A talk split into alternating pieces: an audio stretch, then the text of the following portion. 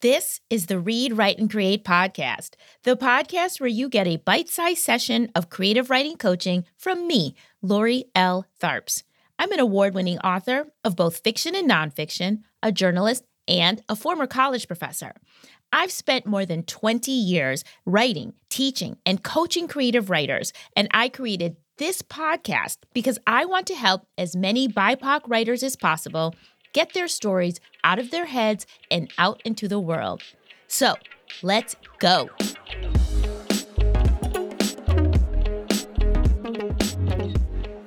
On today's episode of Read, Write, and Create, I've invited Tracy Lewis Giggetts to the podcast to talk about her life and experiences as an African American writer, because Tracy has truly done it all.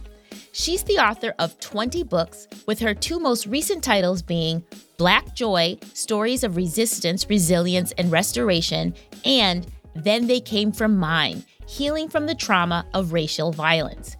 Tracy has also penned best selling memoirs for several public figures and celebrities, including the Tabitha Brown and Yusef Salaam of the Exonerated Five.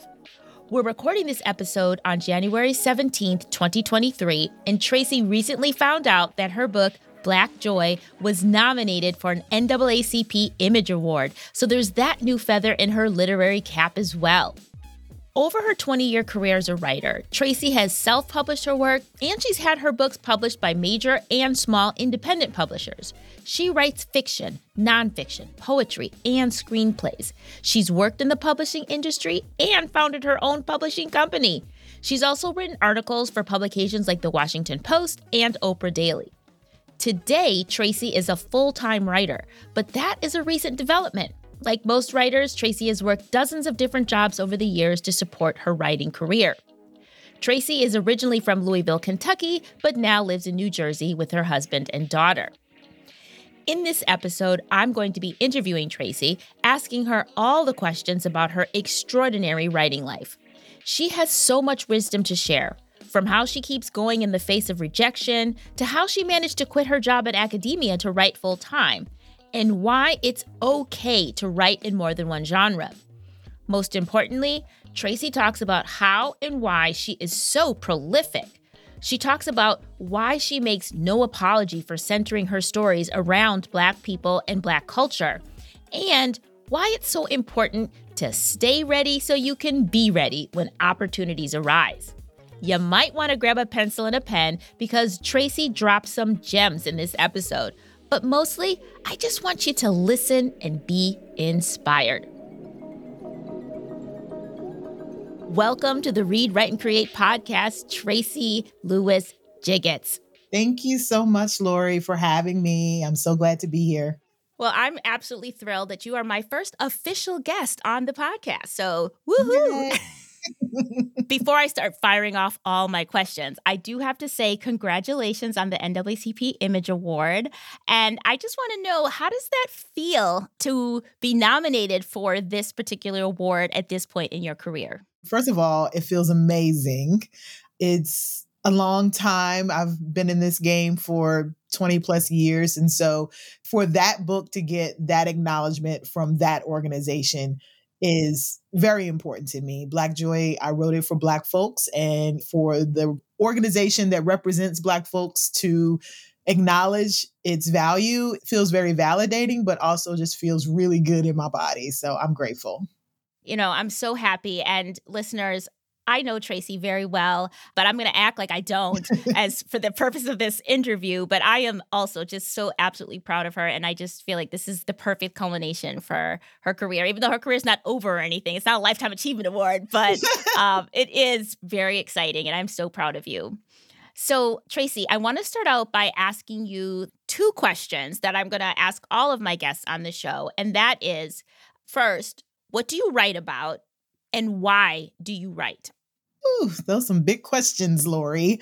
Um, what do I write about? Um, I think of myself even more than a writer. I think of myself as a storyteller, and so whatever format that shows up, whatever genre, whatever mechanism through which those stories show themselves, that's the one that I'll use. But I am first and foremost a storyteller.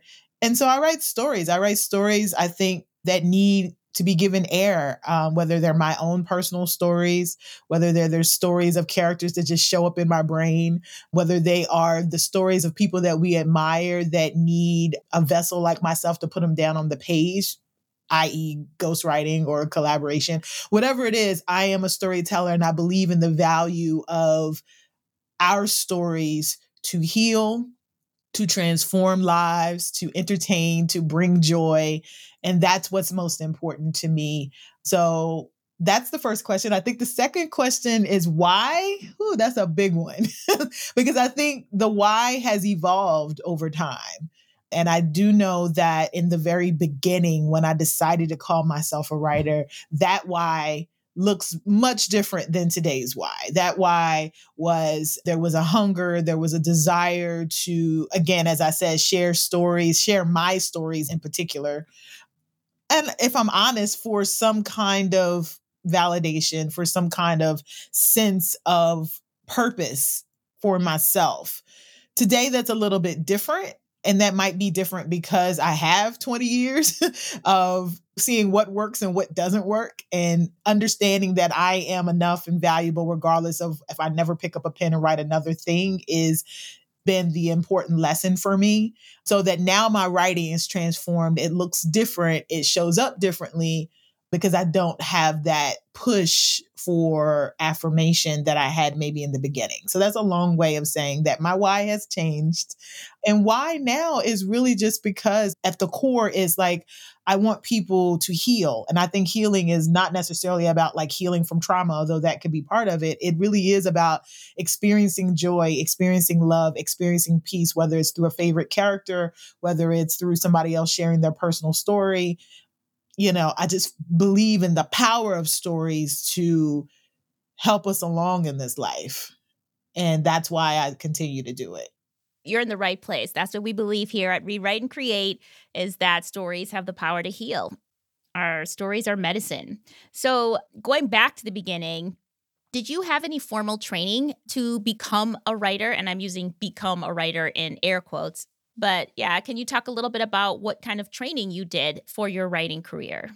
Out the gate, no. I mean, I've always written.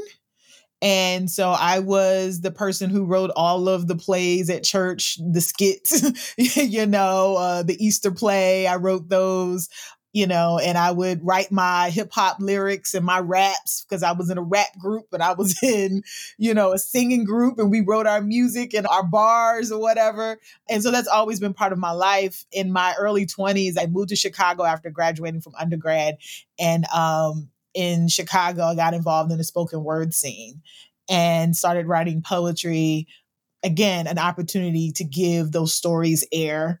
And then when I moved my first iteration in northern New Jersey and New York City, I moved to there from Chicago. I decided that there was a transition from the spoken word to the literary word that I needed to make. And so I began writing stories and working on a no- what would ultimately be my first novel. And captured by that, and just began to do the work just started telling my stories and going to writing workshops and going to screenwriting workshops and testing different genres and all of those kinds of things. It wasn't until much later that I actually did decide to go and get an MFA in creative writing later on in life, but that was easily 13, 14 years after really deciding to call myself a writer. And that was mostly so that I could find a way to stabilize myself financially by teaching writing while I was still doing my thing and writing my books and putting my work out into the world. So I did eventually get the quote unquote training for writing, but I had been doing it by that time, like I said, forever. You said it was several years. What made you decide to get that MFA at that time? Were you already thinking, like, oh, I'm going to start teaching or something? Or was there another impetus at that point in your career to say, yeah, I'm going to get an MFA? If I'm honest now, I mean, I probably would have had a different answer back then, like some maybe more appropriate answer. But honestly, now it was because by that time I had gotten married and had a daughter. And so the life that I lived before, which was just like, I'm gonna write this book, I'm gonna do this little job here, you know, I was adjunct teaching a little bit just on the sheer fact of what I'd put out into the world already. I'd gotten colleges to overlook the fact that I didn't have that degree and allow me to teach. But in order for me to get them benefits and to get that salary, I knew that I needed to figure out how do I do what I do and still live and eat and you know help take care of my family along with my husband.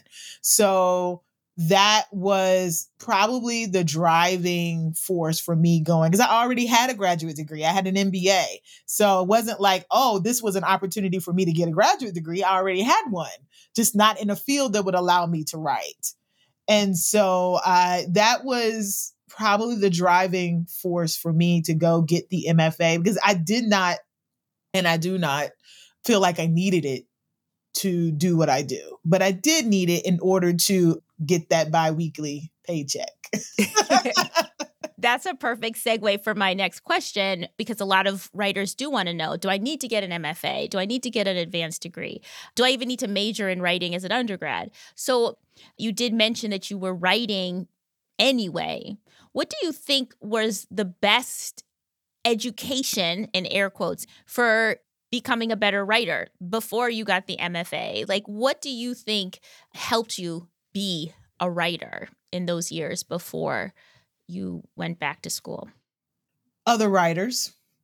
That probably what is the best training ground. Like, I don't believe that you need to go out and run out and get an MFA. Is there value in it? Do you learn a lot about the workshopping process and getting people who may not necessarily get you to look at your work? And like, is there some value in that? I think there is. Will you be reading texts that you probably would have never read before? Absolutely. But I think the biggest education for me was reading and talking to and working alongside other writers, studying other writers. So here's the thing it's not mandatory to go get an MFA. That's not necessary, but it is necessary to study your craft. And so that may show up in the books that you read, that may show up in the small workshop groups that you might form with other writers it may show up with you, you know, hiring an editor just to take a look at your stuff and review it and give you feedback. That is necessary. The school piece, that's not necessary, but you have to be studying the way it's been written, even if you plan to do something outside of the box. Even if you say, I'm going to create my own form, it's going to be amazing. I used to always tell my students that you can't tear up a car if you don't know how to put it back together. So you may say, you know, I want to do something so original and I just kind of break all of the rules and everything, but you can't break rules you don't know. It's like, what are the rules? And so I studied the rules and I studied the way Zora Neale Hurston would write as opposed to a James Baldwin, as opposed to a Terry McMillan, and so on and so on and so on. And I studied what they did and I read what they did and I paid attention to, I think in hindsight, I paid attention to how different works made me feel because that helped me determine what I needed to pay attention to in order to allow a reader to feel whatever it is I wanted them to feel in my own work. You know, if I'm writing something that I want people to experience joy, then I'm going to read something that gives me joy so I can understand how they accomplish. Eh, are their sentences shorter? Are their sentences longer? Do they shift points of view? I don't know. Like what happens? And I think that just comes from reading. It just comes from being around other writers. Other writers make you better. Even the ones that maybe are harsh, they're the ones that make you better. And so I think that's probably the biggest kind of education I got prior to going to MFA. And I think that that's so instructive for writers who are listening right now. Just because you don't need to get an MFA doesn't mean you don't need to study the craft. I think that's really key that people hear that, but that it's very doable on your own in yes. the sense that you can go to a reading from an author. You can email an author. I mean, today we live in a world where you can just connect with authors very easily without a middleman, so to speak. And obviously, the key thing is to read. But I like also what you said that if you're trying to write something about joy, go see how other people did it and copy them. We know that mimicry is what artists do. I mean, it's not you can't copy somebody's book. plagiarism is one thing, but you can take your inspiration and learn how the masters do it, and then you can do it yourself. You mentioned James Baldwin, Zora Hurston, Terry McMillan. All of those writers are black. You're black. Tell me what your blackness, how that impacts, influences, or inspires your writing. For me, first of all, my mom always put black authors in front of me when I was little. I used to sneak and try to read her Song of Solomon by Toni Morrison, right? Like, you know, and had no business reading that at the age that I was reading it. I would sit, go to the restroom, sit on the toilet, and she'd have Essence magazine in the back. Now I'm all of eight, had no business reading about you know, the way to get your man's attention, right? you know, for in Essence magazine, but I would read it. My mom was an avid reader. She also had Cosmopolitan, but I think my interest was drawn to people who look like me, people whose stories reflected the things that I saw around me. And I think that that is incredibly important that there are a diversity of stories out there and that the stories that I'm trying to tell reflect a particular experience, which for me is my experience as a Black woman. And so I'm drawn to those stories, right? Like I'm drawn to the Terry McMillan, the Kiese Laymon, the Jesmyn Ward, the like, and the thing is, is that we're not a monolithic people. Blackness is not monolithic. So within the context of people who look like me and reading their work, there's a deep diversity. You're not going to read the same thing if I'm reading more an urban book versus uh, literary fiction versus, you know, like there's going to be a diversity of experiences that I can take in even within that context. But it's important for me I wrote in Black Joy that blackness is not monolithic, but you know it when you see it. We know it when we see it. And so there's a thread of something, even in those diversities of stories, you know, of somebody that may not have lived a life that I've lived or vice versa, that I connect to and that feels resonant in me, even if that experience and story is very different. And I just feel like I want to continue in that thread, in that theme of working to tell Black stories.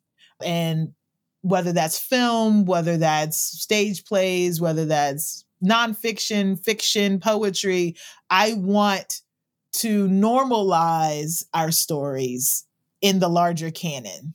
And that is imperative to me for future generations that when they read back, that they're isn't just the Harlem Renaissance, but there are all of these other stories that they can grab hold to that look maybe closer to their experience or maybe totally different, but has that thread of blackness that they can connect to and hold on to that is reflective of their sensibilities and their culture.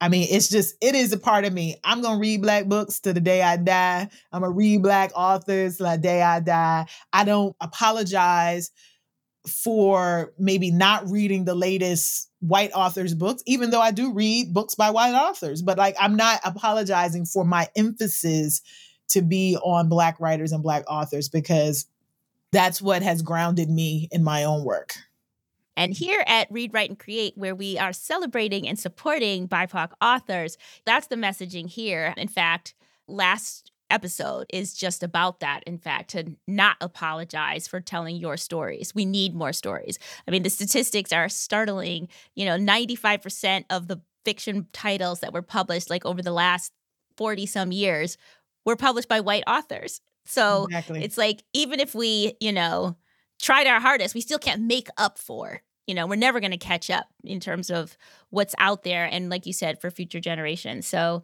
thank you for sharing that. Now, you also said that, you know, whether you're writing screenplays, fiction, nonfiction, you know, it's going to be grounded in the Black experience. So let's talk about that for a second, which is screenplays, fiction, nonfiction. Tracy, you've done it all. Like you've literally written everything. And I love that about you and your work and your courage to try all these different forms of writing. But a lot of people say, or will tell, particularly emerging writers, they'll say, You know, you got to pick one thing, or you can't do all the things. I mean, if you're a novelist, you're a novelist, right? If you're a screenwriter, you're a TV writer, you're you're over there. Talk to me about your interests in writing in general, but also where do you get the courage to say, I'm going to try these things? I want to do it. I'm going to do it. Maybe it's courage, maybe it's permission, like you give yourself permission, but how you approach this idea that you can write whatever you want to. Honestly, it never occurred to me that I couldn't. you know, like it never occurred to me that, you know, there was some barrier that I had if I'm writing poet, like I said, I started off as a spoken word poet then became a literary poet and all of that. Like, you know, it never occurred to me that I couldn't write that novel that was burgeoning in my brain as I was still writing my poetry. And I think there's some value when you start off independent there's some value to the naivete, right? That you don't know that the industry says you should box yourself in or you should focus. Like you don't know it. You're just like, oh, this is kind of cool. Let me try this. you know, and you just do that and you maybe find your your lane and you kind of ride that lane and then you decide you want to switch lanes and cool, I'm gonna switch lanes. So I think the first part of that is that it never occurred to me that I could not do it. And because it did not, I just did it. And then I began to study the craft in each one of those genres so that I could understand what I was doing. And then it kind of flew from there. At the same time, I will say, I do think there's some value in focusing in on a particular genre for a season or period of time. One of the mistakes that I've made over the last years, maybe jumping too quickly between genres and not being able to do my best work as a result of that. So I say it never occurred to me, go for it, do your thing, it's cool. But I say that with a caveat that there is value in if you're working on a novel to work on that novel and to focus on that novel and to do your work around that novel and not jumping back and forth. Maybe later on in your career down the road, you can do that better. But initially, it is good to focus. And so I say again, do it with a caveat. I also think it's quite ableist for anybody to say, oh, you should not write across genre, you should not do. Because the truth is, there are some brains that have the capacity to move across genres and need to do that in order to be good right? You think about ADHD or just people with different neurodiverse types of brains that move at a pace that's very different than maybe the neurotypical brain. And the reality is for you to say, no, don't do that. And that's actually what they need to be good is an ableist standpoint that I think the industry should address. I don't know if that is you know, as I began to learn that yes, people said you're doing too much, right? You need to focus on a genre. I don't know if that's being said too much anymore, but for those who are saying it, they really need to think about what that means for the neurodiverse brain that needs to move back and forth between projects or whatever. And so that's my point. So, yes, it did occur to me. So that's the reason why I do it. Courage I think that the courage came from not really knowing, not really knowing that I should pump the brakes or stop. I think that now I'm more conscious of how I move. Like I have a novel in the back of my brain right now. I have um, one that I've been working on for years, but I've been doing nonfiction for a season, right? And I recognize that I had to put that on the back burner for a second as I get these nonfiction stories out but I don't know if I would call it courage. It's probably just more of like, what you mean? Like, like what you mean I can't do that? It's my computer, is my laptop, is my brain. I can write what I want to write. Now you talk about publishing. That's an entirely different conversation. I can write across genres all day long. Can I publish across genres in the way that I want to? Eh, that's a little bit more messy. Right. I think that's where when I say people say stay in your lane or do one thing, you know, whether you're applying for an MFA, you can't be like, I would like the MFA in all the things, please. you got to be like, fiction or nonfiction, right? right? There's exactly. very few programs where you can be like, I will have a buffet of all the courses. And if you're publishing, they want to know what are you a novelist or are you a nonfiction writer? I mean, poets are over there in the corner. You're not in the right building even. So that's where it's kind of tricky, like you said. But I think the point is if you want to write poetry on the side while you're crafting your novel, in a lot of ways, poetry is going to help your novel, right? If you're playing with your words that way. And I know when I started my career, it was in journalism, and that ability to interview people and observe people, um, write dialogue, all of that helped me get ready to write my novel. So I think writing in different genres can actually be great practice to move between genres, if you will so that takes me to my next question, Tracy, which is longevity. You've been in this business, you said, for over 20 years, right? I mean, you've been writing since you were young, you know, church plays and all that. So, what's kept you going? Because we know, I mean, it's kind of a common story of the frustrated writer that gave up, but how did you and how do you continue to stay writing, to stay in the game, to not give up?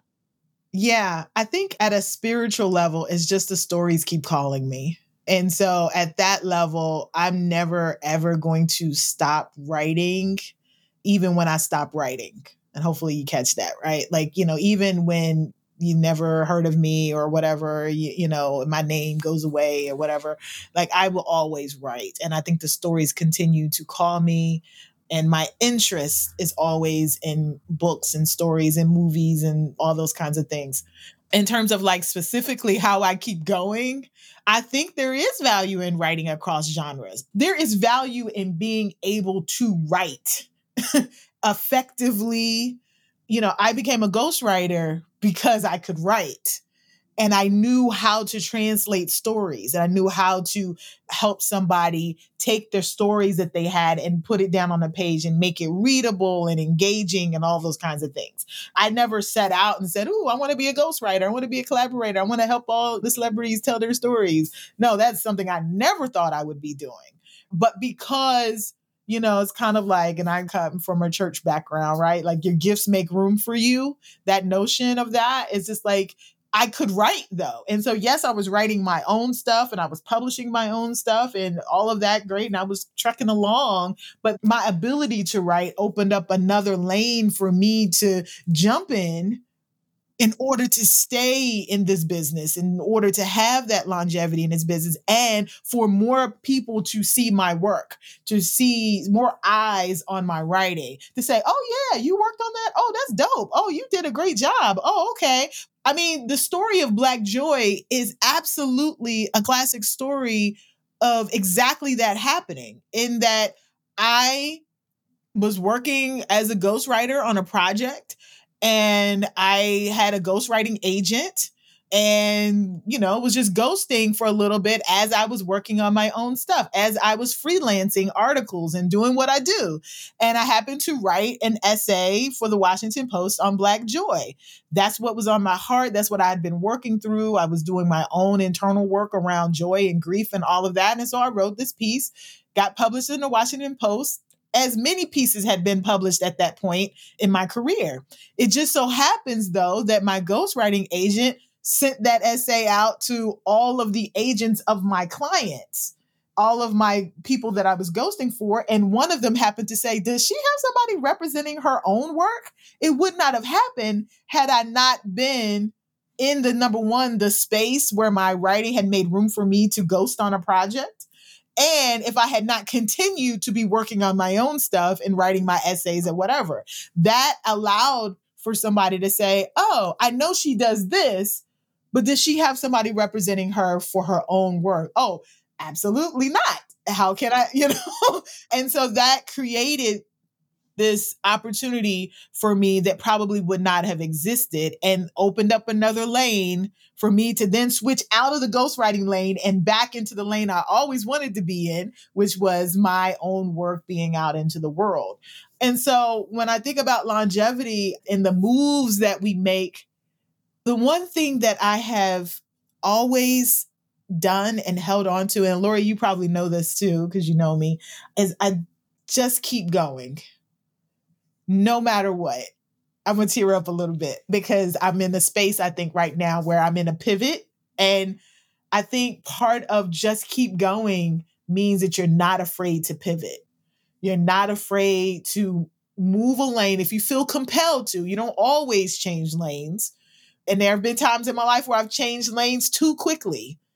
But I do think that you have to be willing and open to that pivot that comes and being open to what the opportunity because in my case that pivot brought me right back to the lane that i wanted to be in in the first place. And if i had not have said if i was like no i'm good here in this lane that i would never have made the pivot and then never have had an opportunity to get back into the work that i really wanted to do. So i think sometimes our lives go in directions especially as artists that we are like uncomfortable like what's happening like what ha-? you know and the key to longevity to me is keep going pay attention to the pivots pay attention to the shifts and the changes and don't think that because a pivot or a shift is changes that somehow you're leaving your dream behind because your dream actually might be on the other side of that pivot on the other side of that shift and there's maybe some things you need to learn that you haven't gotten yet that you need to pivot for a minute to get.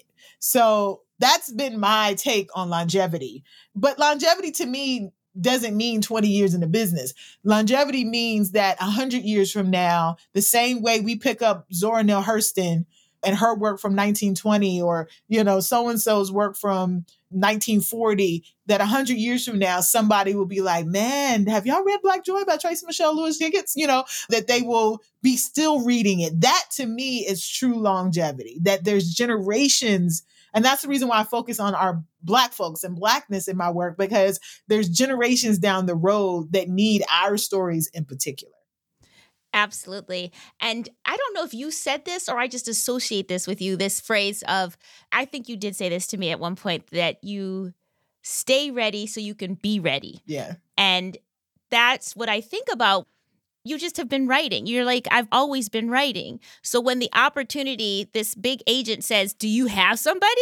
And you're like, uh, no. And then do you have work ready? Didn't you have like six like manuscripts like in a drawer where you're like, oh, you want you want a book? You want a children's book, an adult? I got it all.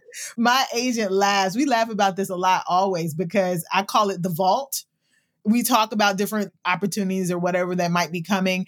And like I have a vault worth of stuff I've written, right? Some good, some horrible, but like I have a vault worth of work and content. My take is like, just because y'all just seeing me, you're just now paying attention, but I've been here and I've been working and I've been having books and ideas and yes, children's books and plays and all kinds of stuff in the vault. So what you need? You need a play, you need a movie, you need a TV show, you need a book. Like I've been doing this work and I've been allowing the creativity to come forth onto the page. And now, I mean, just because you notice me doesn't mean that I'm brand new, you know. Oh, there it is. There it is. She's not brand new. Um, what Tracy just said is that she doesn't write because she has a contract, because she has a job opportunity. She writes because she's a writer. She writes because she has stories to tell. She has a mission. She has a purpose. She has a why. And she writes. The stories keep coming to her. So she's been in this business for a long time and when one opportunity came, she didn't say, No, no, no, no. I don't want to be a ghostwriter. I'm only about my work. She said, Okay, let me try this new thing because I'm a writer. It's form of writing. I'm going to try it. She tried it and that opened up another door. And then that's going to open up another door so we're going to be seeing Tracy's name on the TV screen in a minute or two, or on the movie screens a minute or two, because she keeps writing. That's what she does. She's a writer, so she writes. She doesn't only write, she's not a contract writer, meaning she only picks up her pen when someone dangles money in front of her. She writes because she's a writer. And then when people need her work, it's there. You stay ready so you can be ready. Stay ready so you don't have to get ready. There you go. There you go. That's it. And you stay ready by writing because that's what you are. Writing about this right now that if you are a writer, then you write. If you're a runner, you run. If you're an artist, you make art that's what you do. So, Tracy, what is, if you can think of a time in your writing career where things didn't look good? Yeah, maybe you got a lot of rejections. Maybe you couldn't sell anything. Maybe you were broke. What kind of mindset work do you do for yourself to get yourself out of those periods? Because everybody has them. You can be the best writer, you can be Pulitzer Prize winner, New York Times bestseller. There's going to come hard times. And we're sensitive people. We don't have bosses. to like, you know, take us out for lunch. So what do you do when it gets hard or things don't look good as a writer? How do you what's your self-talk or routine to get through the hard times? I honestly think that it is one of those things that has changed over time. I think now for me, I'm in a stage of my career where when rejection comes, and you're right, rejection will come because of the nature of this business and the stage of career you might be in, you might be broke. and broke is relative for different people. Some people like are broke, but they still eat every day. Some people are broke and they like trying to figure out how they're going to eat. So like whatever broke means to you, that might be you in this business, you know? And I've been all of those things for many years.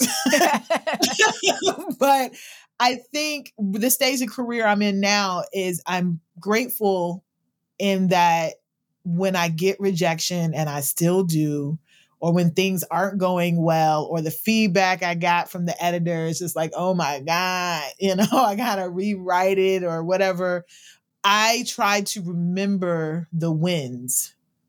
I try to remember the times when I've been here before. And so because I've been here before, I know that there was a time when I was winning or when the edits came back and they were great. And I try to remind myself that this is just the thing in this moment on this day. And tomorrow is another day. And I'll get up tomorrow and I'll try again and I'll work again and I'll do what I need to do for the next day. I try to not compartmentalize it, but just decide to not allow any rejection or any low times in the writing to be projected onto my future.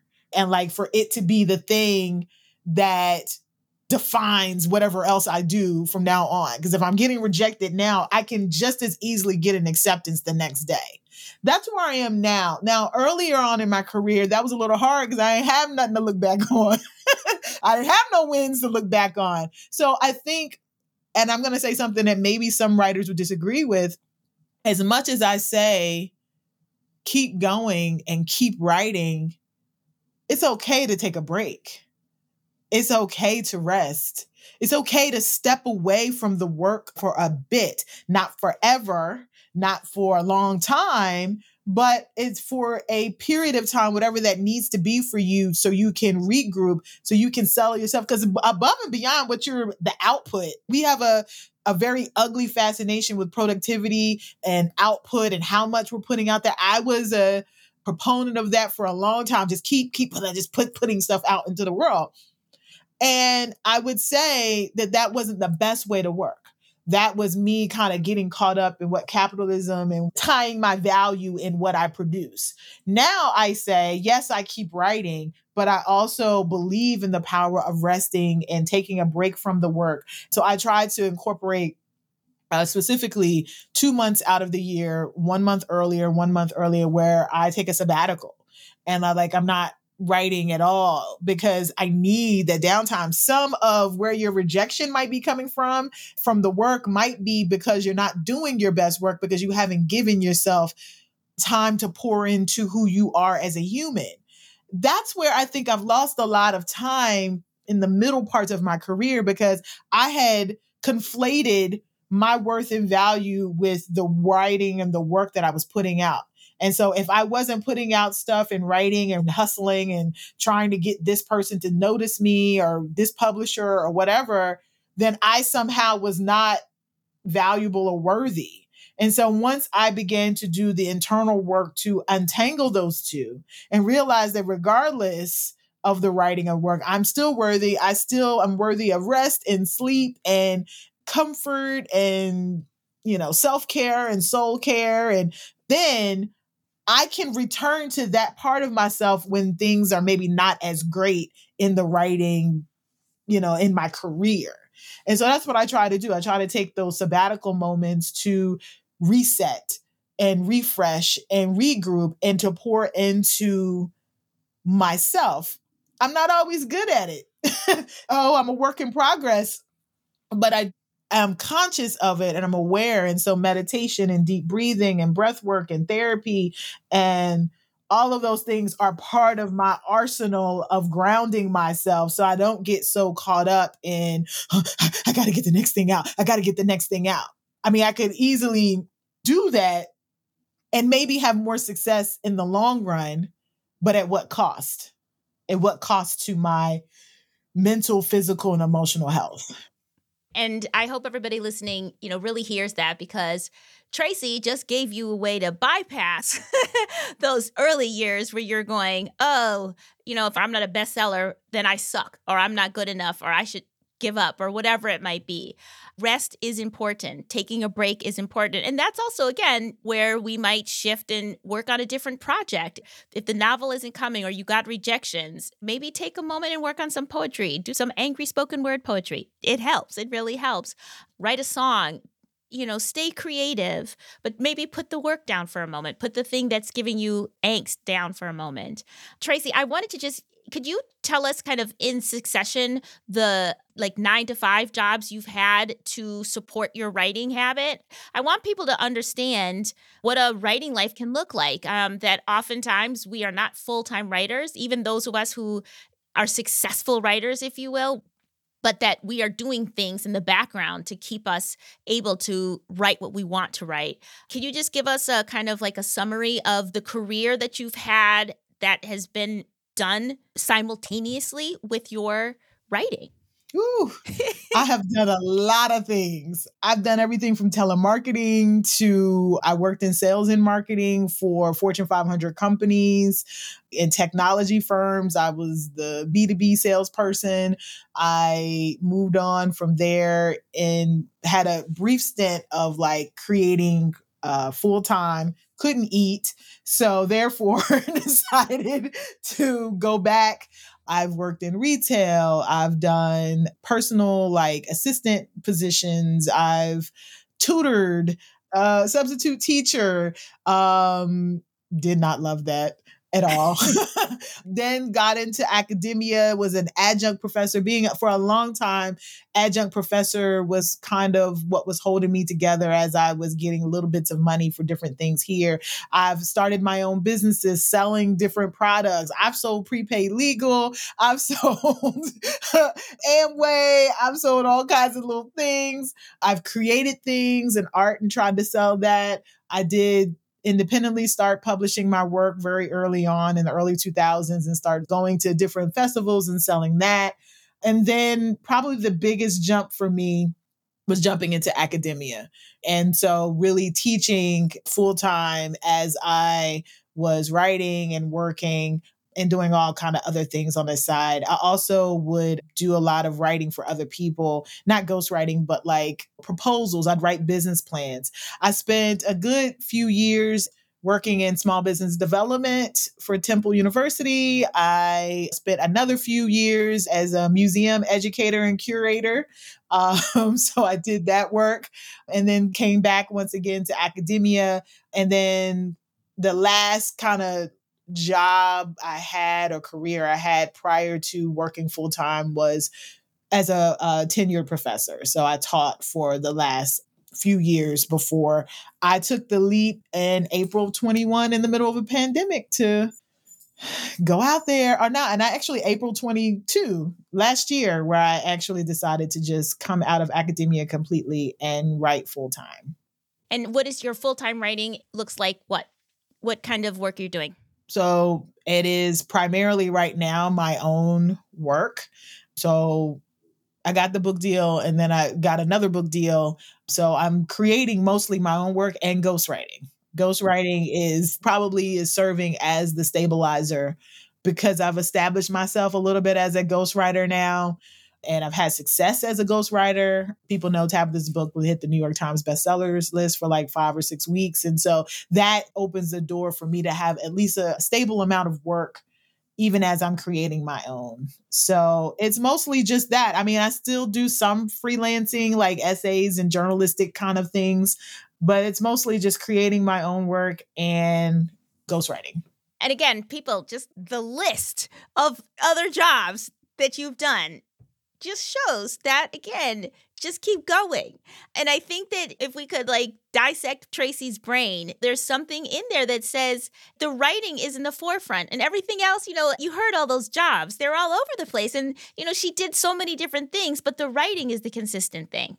And that's what we do. We do that so we can keep writing because writing isn't going to pay the bills until till you hit a certain status level and it might not ever. And if tracy wasn't willing to try that opportunity of ghostwriting and collaborating she might still be teaching which is what a lot of writers end up doing. Going into academia or, or even like high school teaching you know allows us to maybe have our summers free where we can really write or take sabbaticals and take a whole year off. So there's definitely a lot of ways to support your writing habit so that you can eat and sleep and pay your bills and have that peace of mind to write because we do need that.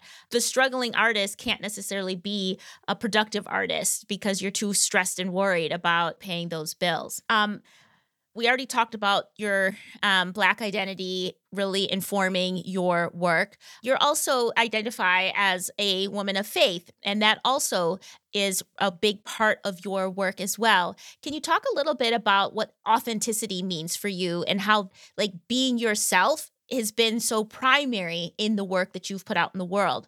I think it's really important for writers to hear this because it's so easy to be like, oh, werewolf stories are trending. I should do that. Or dystopian YA novels. That's what I should throw my hat in. Can you talk a little bit about how and why you stay true to your own authenticity in your work and how that has, at the end of the day, proven to be the right thing? I don't have the attention span to do something I don't want to do. um, I think, you know, it might be cool for a moment and I'll be like, oh, okay, everybody's writing the romance. And I think I can think of, I'm a, a creator. So of course I can come up with a great idea. Um, and I have things on my computer that are like half done because I did fall into that. Like, oh, I could just write a movie, you know, maybe I write an erotic story or, you know, whatever. and, but I always come back to what is the motivation? What is the driver? What is really pushing you to write this thing? And if the driver is, ooh, I can make a lot of money, ooh, people will be able to see me, this is going to be the hot thing or trending or whatever, I question that. I'm not saying that people who do that is necessarily a bad thing. I just think for me, I question it because in so many ways as a black woman, I have to compartmentalize myself anyway. Even in my work, I would say up until Black Joy, there were times when I my black identity was very much up front and my faith identity was very much in the background or vice versa when my faith identity was very much in the foreground but who I was as a black person was in the background because maybe it was a white evangelical space I was in or whatever. And so I think a lot of times we are forced to for whatever reason or feel forced to box ourselves in that for me to do that to myself in my creative life just feels like overwhelmingly hard and heartbreaking to do. So that is something that I've wrestled with, but also something that's important to me that I remain true to who I am. But if I'm honest, Black Joy, which came out last year and I wrote over the course of that previous year, was probably the first time where I felt like I could be my full authentic self, meaning that I could be a Black woman, but I could also be a Black woman of faith, but I can also be a Black woman of faith from the South. I could be a Black woman of faith from the South who also moved up north in her adulthood. I could be all of the things. I could be a wife and a, a mother, but I could also be a woman that has lived mother, had a life, you know? Um, and so I could be all of those things in that collection of essays and allow all of my stuff to be on the page. And that was the most liberating and the most freeing space. And so I want to write from that space going forward in everything that I do. And so that piece of authenticity where you don't have to box yourself in, where you can show up as yourself on the page in the space and be unapologetic about that is the place I think going forward will continue to write from. I think in every book prior to that, I entered it trying to be authentic, but I do, in hindsight, realize that there were parts of me that I held back.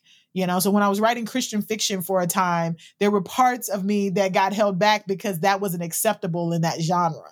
There were parts of me that got held back when I was writing outside of Christian fiction, you know, more edgier type of things, but I didn't get a chance to bring my faith into that. And so I think now I just don't give a flip.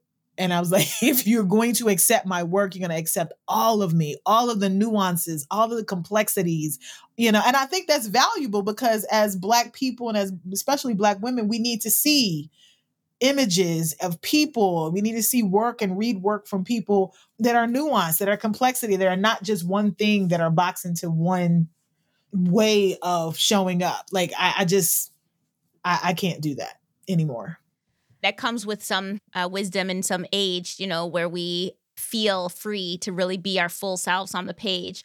The the way you said that, how good it felt in writing Black Joy to bring your whole self to the page and like you're not going back. You can't put yourself back in a box now. Now that you've seen what it feels like. Don't put baby in a corner. no, no babies in the corner. No babies in the corner, especially our black babies. We don't want the black babies in the corner. They ought to be out front in front of everybody, full selves. All right. I'm not calling this a lightning round because I feel like I've been bombarding you with questions this whole thing. But these last questions are kind of quick questions for you that will hopefully help our listeners in their careers.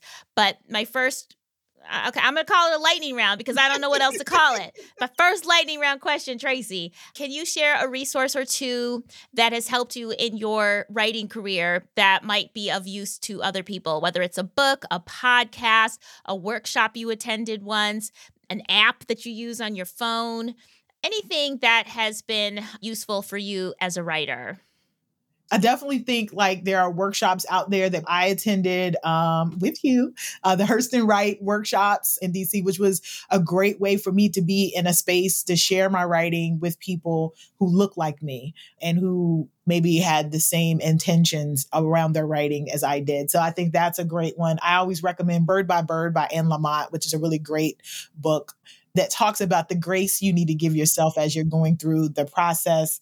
Most writers don't even think about this. A thesaurus, friend. a thesaurus. Now that doesn't mean you use it to like grab all the big words, but I think sometimes the tools are things that we got back in kindergarten or first grade that we never really grab onto nowadays because we have so much else at our fingertips. So yeah.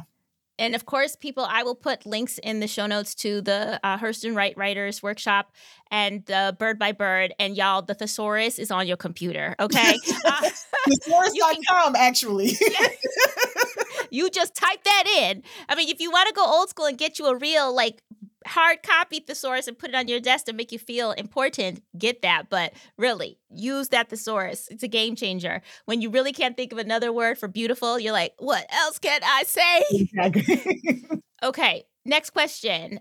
Do you have a favorite quote, Bible verse, saying, or a person, like a literary foremother or forefather that you think about when you're like struggling or you're like, I can't do it anymore. I can't. I just can't. Is there a quote or a verse or a you know, you think about the life of Toni Morrison you're like, yes, Toni, guide me. What's your go to when you need that extra bit of inspiration? Well, uh, Toni Morrison is the godmother, so absolutely to that. Yes, please. But I think I have a quote here on my desk that for this season of my career has been a grounding force quote whatever in my life. And it's i actually don't know where i got it from but it the quote is if you live by the claps you will die by the booze and in this season of my life where you know i do have the naacp image award nomination and you know i have seen relative success it's important to stay grounded and to realize that i don't define myself by how high i am or how low i am and that my value is not in how many people are clapping, who sees me, who knows me, or who doesn't see me and who doesn't know me. And I don't have to live in those high low spaces. So that's a quote that is really important to me. And I keep it ever in front of me, literally. I think that's excellent. And I think it's so important for writers. You know, we, of course, we want to be published. We want people to read our work. That's why we're writing. I mean, that's why most of us are writing. And you do have to take into consideration Are people liking what I'm putting out there? Will there be an audience for my next work? But I think what you're saying, and this so important, is that the accolades can't be the reason you keep going, and the harsh comments can't be the reason why you stop. That's what Tracy, what'd you say? What do we got to do? Stay ready. Stay ready so we don't have to get ready. There you go. There you go. That's that's going to be the title of this episode. It's going to be Stay ready so you don't have to get ready. I'm going to put that on a t-shirt. Um so Tracy, before we let you go for real for real, what are you working on or what can we expect next? When's book number 21, 20, 23? What Where are we? I don't even remember. But what can we expect next from you? What are you working on? Well, I do have some collaboration projects that are coming up. And as they come out, folks can go to my Instagram page or my social media and find out about those. I think the next thing for my own work is the transition to film and TV. And so I am looking forward to seeing how I might bring Black Joy to the television screen. And also just really thinking about the next book project of my own that I have coming up and then they Came for Mine was the book that came after black joy. It came out in september healing from the trauma of racial violence and september 2022 correct? Yes. And um, so this next book that i have i'm really interested in playing with what you kind of threw out there earlier which is what does courage look like? And so i don't have a lot of information about that because i'm still in writing mode but keep an eye out and where can people follow you and, you know, keep an eye out and get all your books and learn more about you? Where can they find that on the interwebs? Instagram at TMLG Writer. So my initials TMLG Writer. On Twitter is TM Lewis.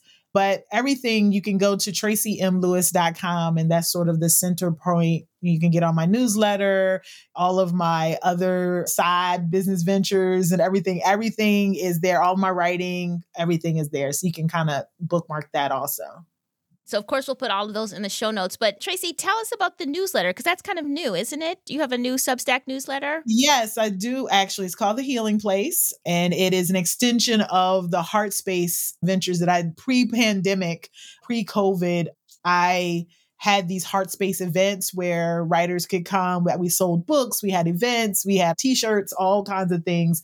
Um, they were like pop-ups and so I'm in the process of figuring out what that's going to look like. But in the meantime, we have this newsletters. There's like inspirational notes from me, um, information about my books. There'll be videos and other content. There's a premium subscription and then there's the free subscription. I'll always keep some stuff free just for accessibility, but there are some like premium videos and courses and classes that I'm going to offer for those who do the premium subscription. So it's the healing place Substack.com. We can find that on the website too, right? Yes, yes. Go to so, Tracy M. Lewis for everything. Go to the storefront, people, and you can get it all. all right. So, um, Tracy, thank you so much for being here on the Read, Write, and Create podcast. Good luck with all of your projects. Can't wait to see you on TV or to see your words on TV. And I hope you win that NAACP Image Award. Yay! Congratulations again on that. That is so amazing. So, thank you so much. Thank you.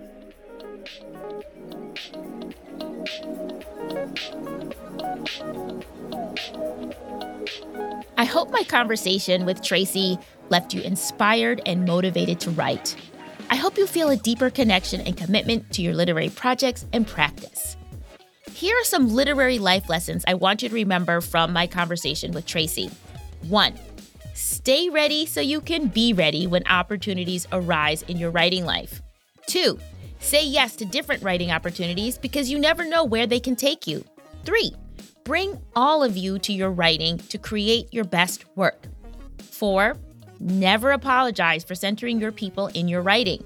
We need more diverse stories in the world, period. Five, you can write in multiple genres, but take the time to focus on getting good on the project you're working on at the moment.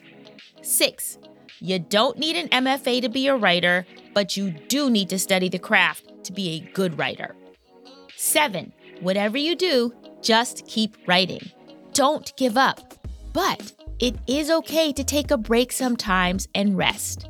And number eight, last but not least, get a thesaurus. All right, that's what we got for the takeaways from Tracy. If you want to hear or learn more about Tracy Lewis Giggetts, please visit her website at tracymlewis.com. That's Tracy, the letter M, Lewis.com. And there on her website, you can read all about the amazing work she does around healing and storytelling. And you can also find all of her social media handles there as well. Of course, the links are in the show notes. The Read, Write, and Create podcast is produced by me, Lori L. Tharps. Our editor is Brad Linder, and our theme music is by Wataboy. Be sure to subscribe to the show on Apple Podcasts, Spotify, Audible, or wherever you listen to podcasts so you won't miss a single inspiring episode of the show. And if you're looking for more creative writing inspiration, writing prompts, and useful resources for your literary life, be sure to check out all of the amazing content on the Read, Write, and Create website at readwriteandcreate.com. That's read, write, and create.com. And while you're there, you can also sign up for the Read, Write, and Create bi monthly newsletter, which is the first place where you'll find out about my latest classes and creative offerings. So be sure to sign up for that. Finally, if you know any other BIPOC writers who might need a creative pep talk in their life, please share this show with them. You can share it online, in real life, put it on the bulletin board at your office. I'm fine with whatever. I just want the people who need this show to be able to find this show. Thank you. I'll be back in two weeks on Monday. Until then, keep writing.